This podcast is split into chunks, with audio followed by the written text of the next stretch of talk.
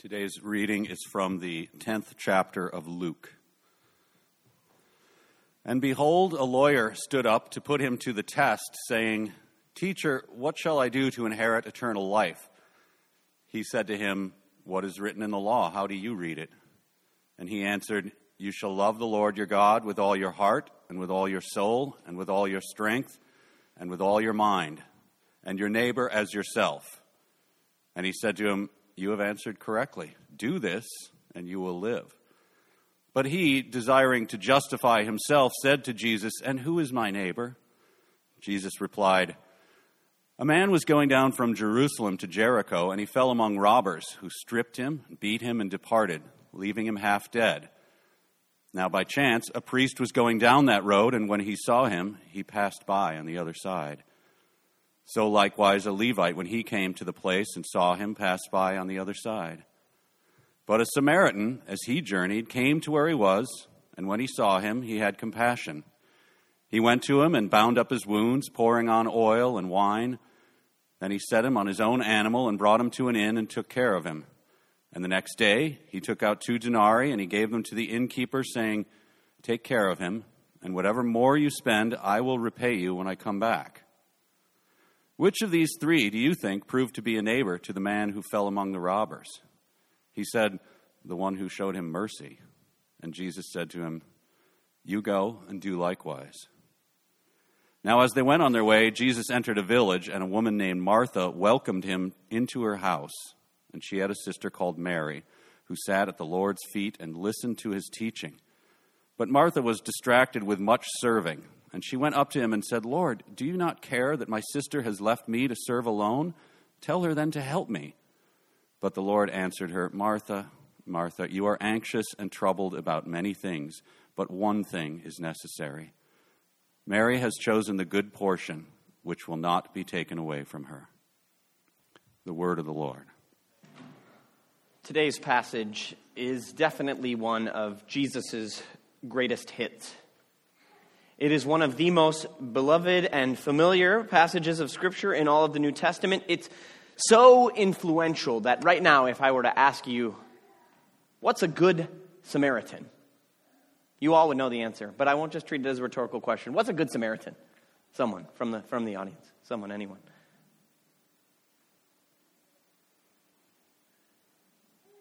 John?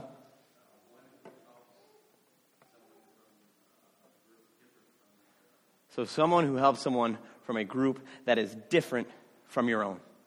A, hum, a, Samaritan is a humanitarian. Someone who is willing to serve another person, help another person who is in trouble, regardless of who they are, and especially if they don't know them. This would have shocked those who first heard this parable for whom good Samaritan would have been a contradiction in terms. Samaritans were the bad guys. They were like Russians for Americans during the Cold War, or to this day, Israelis to Palestinians, or Palestinians to Israelis. For a first century Jew, the word Samaritan would have been synonymous with enemy, heretic, traitor. The Samaritans lived in Samaria. Hence, that's where they got their name, which is a territory that's just north of, of the kingdom of Judah, which you think of sort of Jerusalem and the surrounding area. And so uh, they were sort of a family feud with the people of Judah. Because the northern kingdom had split from the southern kingdom in almost a century, a thousand years actually, a millennium before our passage takes place. There had been a split between north and south. And then this northern kingdom had been taken over by the Assyrians, and, and the best and brightest had been deported, and, and a, whole new group of, of people of a different ethnicity and religion had been imported. And then the southern kingdom, Judah fell, and those people were taken to exile. And then when they came back, there was even greater tension between north and south, between the Judeans, the Jews, and the Samaritans. And things had gotten so bad that, that in the famous story of uh, Judas Maccabeus, where we get the story of Hanukkah from, the great Jewish revolt, one of the things that he did when he led the Jewish revolt was he led his troops to Samaria to Mount Gerizim, which was where the Samaritan temple was, and he destroyed it. And just a few years before Jesus' ministry, the Samaritans had, had tried to do some small part to repay that favor by scattering human bones in the temple in Jerusalem in order to defile it and desecrate it. So, when it came to Samaritans and Jews, there was a thousand year history of no love being lost.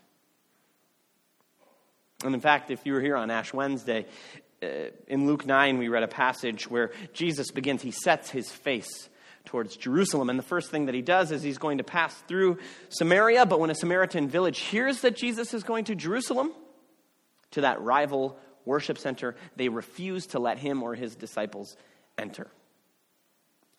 And when this happens, uh, Jesus' disciples rather gleefully ask if Jesus wants them to call down a heavenly airstrike on this Samaritan village. And so you go, you know, those guys had some chutzpah, right? They, they say, Jesus, would you like us to call that down? As if that was sort of like in the wheelhouse of things that disciples could do, calling down fire from heaven. And Jesus turns to them and he rebukes them for their request. So, like I said, there was no love lost at all between these guys, and not even between Jesus' followers and the Samaritans.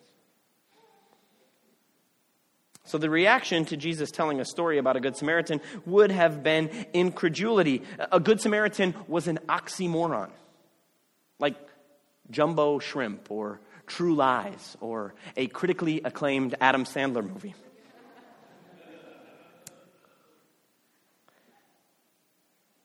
But now to our ears, they, they just go together. It's like peanut butter and jelly.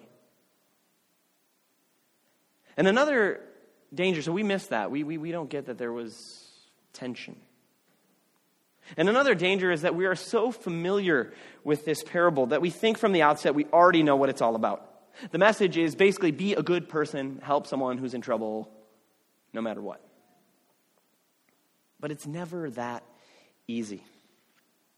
And the great irony of our overfamiliarity with this parable is, is, that we find ourselves in the same shoes as the lawyer who asked Jesus the question who thinks he already has everything figured out and he already knows the answer. And so we go into this encounter with this parable just like he goes into this encounter with Jesus, already having everything figured out. So why even bother going through the motions? So we've got to allow ourselves to look at this parable again through fresh eyes, to pay really close attention to the details because this isn't just some general admonition to do gooderism. Of course, there's worse things that you could take away and worse things that could happen. But it's about how this really, what's a gotcha question from this lawyer, becomes a jumping off point for a radical rethinking of what it means to be a person of God. And it moves us from looking at boundaries out there to examining boundaries in here to ask not who are they, but who am I? And the first thing that's striking when we look closely at the details of this encounter between Jesus and the lawyer is the posture that the lawyer assumes. It says that he stood up and asked Jesus a question. And this is in stark contrast to the position of a disciple.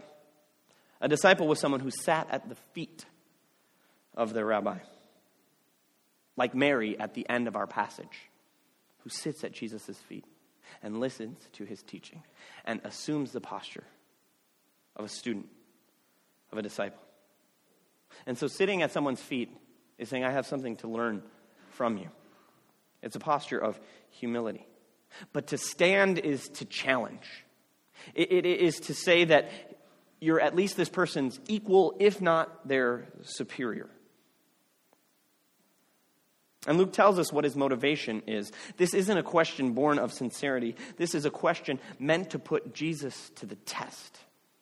It's the same word that's used when Jesus goes into the wilderness after being baptized to be tested by the devil.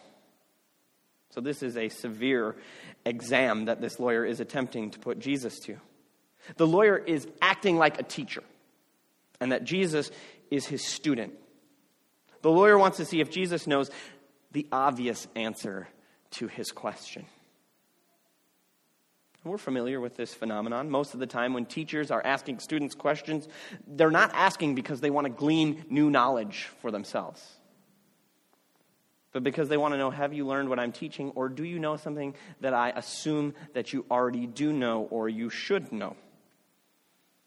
At my oldest son's preschool, the teacher will ask questions like What letter does the word horse start with? Or what number comes after seven? It's H and eight uh, for those of you keeping score at home. Um, and the reason she's asking those questions is not because she is looking to the children to provide her with new information that she herself lacks. If she did, we would have to seriously question her credentials for teaching pre kindergartners. But she asks because she says, You know the answer. I want to see if you know the answer. If you have this knowledge or this information that I've been teaching you, or I think you've already been taught. And so the lawyer here is assuming the posture of a teacher, even though he, he, I think, somewhat ironically and sarcastically is addressing Jesus as teacher. The lawyer's here, he's going to take Jesus to school. And he's testing Jesus, not in order to learn from him, but to humiliate him, to show that Jesus doesn't know what he's talking about. And, and that Jesus needs to get a remedial education from the likes of himself if he's going to run around Galilee without an advanced degree, telling people, no, this is really what the scriptures mean, and this is really what the kingdom of God is like. The lawyer's goal is to put Jesus in his place. But Jesus refuses to be tested. And so instead of taking the bait, he, he answers the question with a question, which in its own brilliant way plays on the prejudices of this lawyer because not only does Jesus put the lawyer on the spot, but he allows the lawyer to play the part of the teacher, the one he so obviously wanted to assume when he entered into this encounter. So the lawyer asks, What must I do to inherit eternal life? And Jesus says, Well, you teach me. How do you read the scriptures? And the lawyer gives the, the stock answer, which is a combination of Deuteronomy 6, the, the, the Shema, the great central prayer and confession of faith of Judaism, and Leviticus 19. Love the Lord your God with all your heart, mind, soul, and strength. Love your neighbor as yourself. This is the same answer that Jesus gives in, in the other Gospels when he's asked the question, What's the greatest commandment? And he says, This. On this hangs the entirety of the law and the prophets. And so the lawyer has given the correct answer. He knows his stuff. And so Jesus says, Well, you get an A plus. Go and do likewise, and you will live. Love God with all that you are, love your neighbor as yourself, and you will be living a life that is worthy of the age to come. But now we see that the lawyer has fallen into Jesus' trap. For far from being the teacher, Jesus has actually graded him as the student. And so the lawyer, realizing that, that, that, that, the tables have turned and the position has shifted between who's the teacher and who's the student, asks another question, this time to justify himself. And this question he's asking, he knows is a really sticky question, a hotly debated question amongst the religious authorities and rabbis of Jesus' day. Who is my neighbor? Because there's no clear answer, and this was hotly debated. Because if the law demanded, if it was summarized by this command to love one's neighbor, well, well, then you'd better be pretty sure you understood who your neighbor was. And there were all kinds of different opinions circulating about just how far the obligations of being a neighbor extended.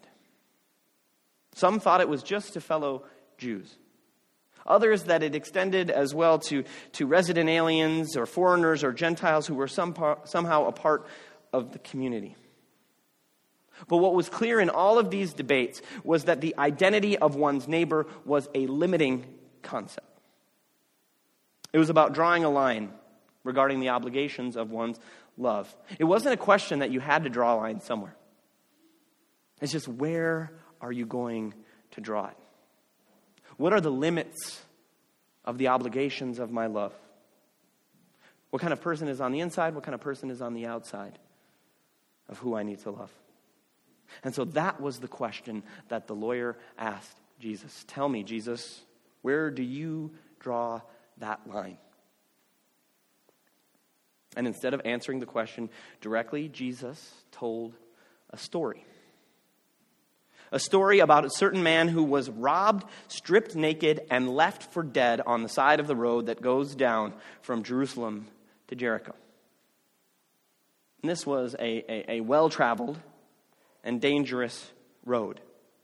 And the details about this man are not incidental to the parable, but they're at the core of it. Since he's naked and half dead, which means he's lying there unconscious, there's no way to know who this man is. You can't see his clothes, see what maybe country or religious group he affiliated with.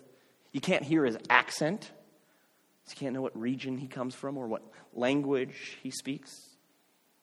So it's impossible to know anything about him.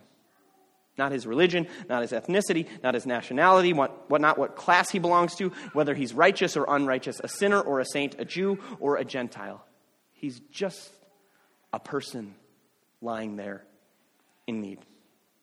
And there's no way that anyone who approaches him can know anything else about him except that he's in trouble, and if they don't help him, he's probably going to die. And so the first person who approaches him on this road is a priest.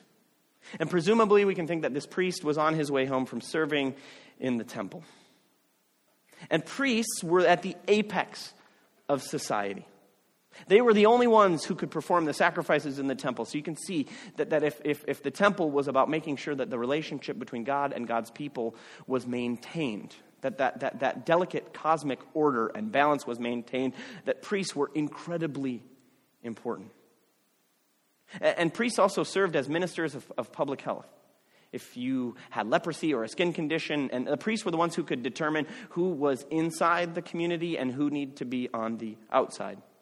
There's a famous story of when Jesus heals the leper and he says, Go, show yourself to the priest, and then you can be welcomed back into the community. So priests were like ministers of public health.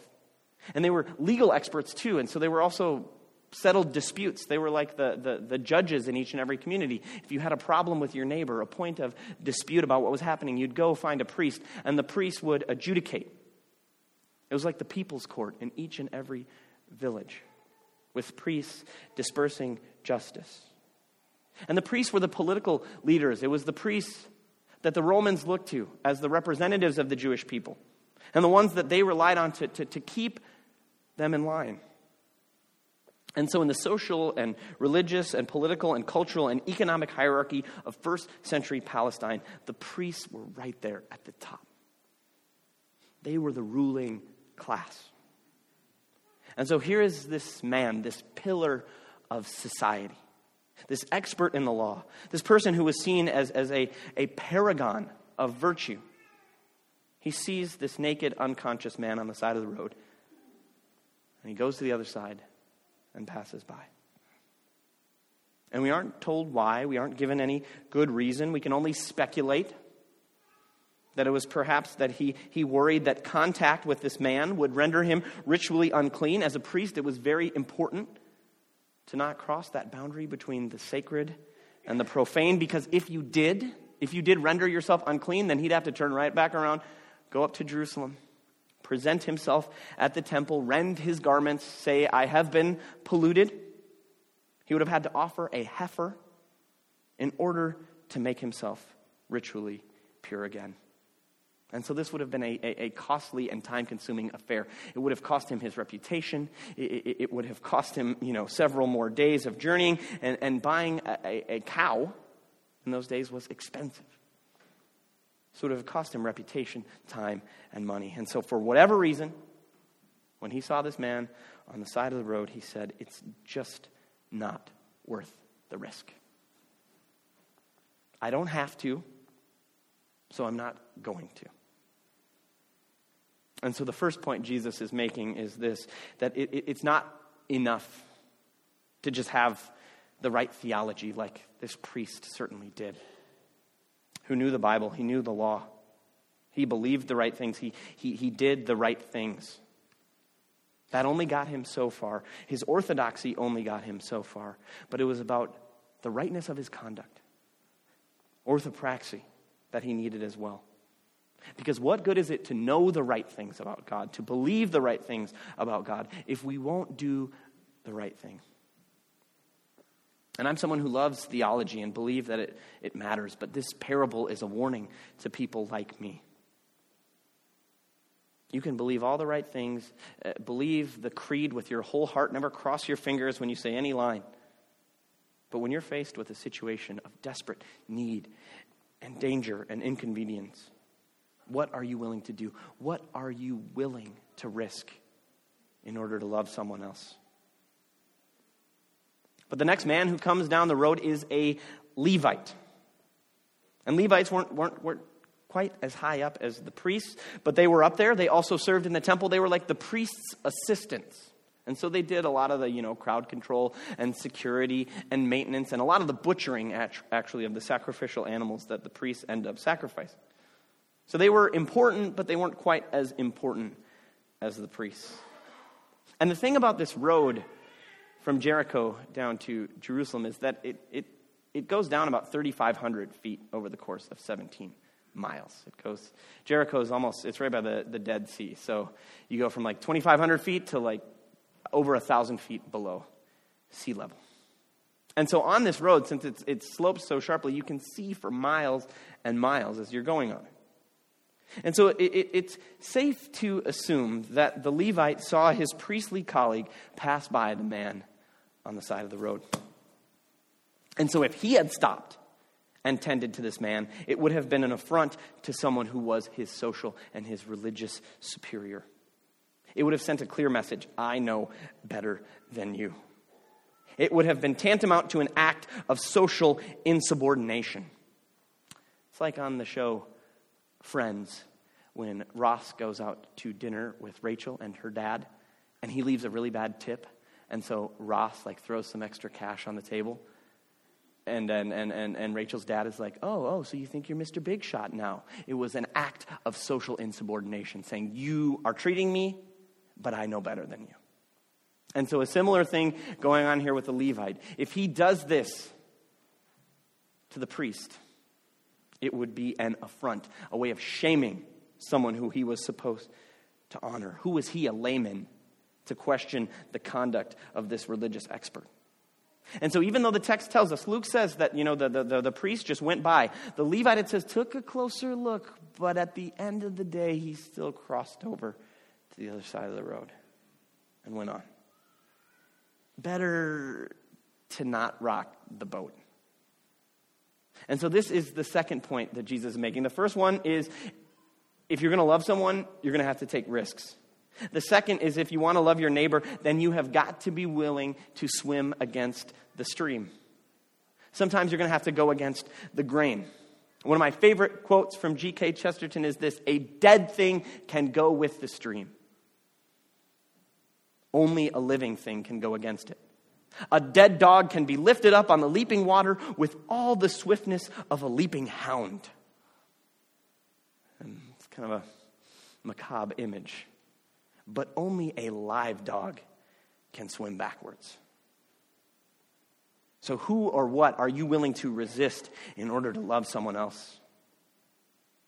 And lastly, who happens upon the scene but a Samaritan? The bad guy, the enemy. And instead of moving by, passing by, he is moved with compassion. And the word for compassion is this word that gets used of Jesus in the gospel. It means that he was stirred to his guts. It was like a gut punch seeing this person helpless on the side of the road. And instead of keeping a safe distance, he literally gets his hands dirty, cleaning and binding this man's wounds. He assumes the posture of a slave or a servant by letting this man ride on his animal while he walks in front of it. And he leaves him at an inn. And he pays, he leaves two uh, denarii, which would have been enough for about three and a half weeks of a stay at an inn and he says, If there's any extra expenses, I will return and pay those. And innkeepers were notorious for their bad conduct. And so here's this shady character. He's giving him money and he's saying, I'll come back and pay you any more money if you need it. And so the love that this Samaritan shows for a man that he doesn't know, a man who never says anything in this passage, who might not even be conscious, who, who might not even live at the end of the day, is extravagant. And this is grace in action. It is practical, it is costly, it is risky, and it comes from unexpected places. Jesus' last point, his main point, his biggest point is this that the lawyer is asking the wrong question. And because he's asking the wrong question, he's never going to get the right answer. Notice Jesus' question that he gives him at the end. He says, Which of these three do you think proved to be a neighbor to the man who fell among the robbers? The question isn't, Who is my neighbor? but instead, What are the limits of my neighborliness? And the answer, after hearing this parable, is none. There is no limit to whom we are called to show Christ like mercy. It's not about drawing the line between you know, who is and who isn't my neighbor. Instead, it's examining the lines that we've drawn in our hearts about who we will and who we won't be a neighbor to. The 20th century French philosopher and Christian Paul Ricoeur remarked when he was studying this parable, he said, You don't have neighbors. You either are or you aren't a neighbor. And being a neighbor, he wrote, lies in the habit of making oneself available. It's not who are my neighbors, but who am I willing to be a neighbor to? So, to be a neighbor, we've got to ask the right question because that question, who is my neighbor? The question that the lawyer asks, it's unanswerable. And it shouldn't be asked because love doesn't begin by defining its objects but by discovering them. True love risks, true love goes against the grain. True love asks, How can I love beyond my own self imposed limits? Because that's what Christ did. And the last thing I'll say is this that when the early church fathers read this parable, they always interpreted it as being about Jesus. That Jesus was the Good Samaritan. He is the Good Samaritan. He's the one who stops when he sees us half dead on the side of the road. He binds our wounds, He carries us, He pays the cost for us, and He will return again for us. And he does all of this as an act of sheer grace. We don't deserve this mercy. We can't repay this mercy back. And yet, and yet, and yet, his mercies are unending and unceasing.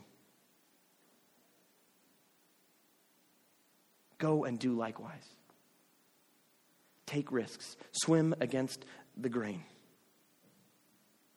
and love without limits, and we will begin to comprehend a fraction of the limitless love of God we see in Jesus Christ. In the name of the Father, and of the Son, and of the Holy Spirit, amen. Please pray with me.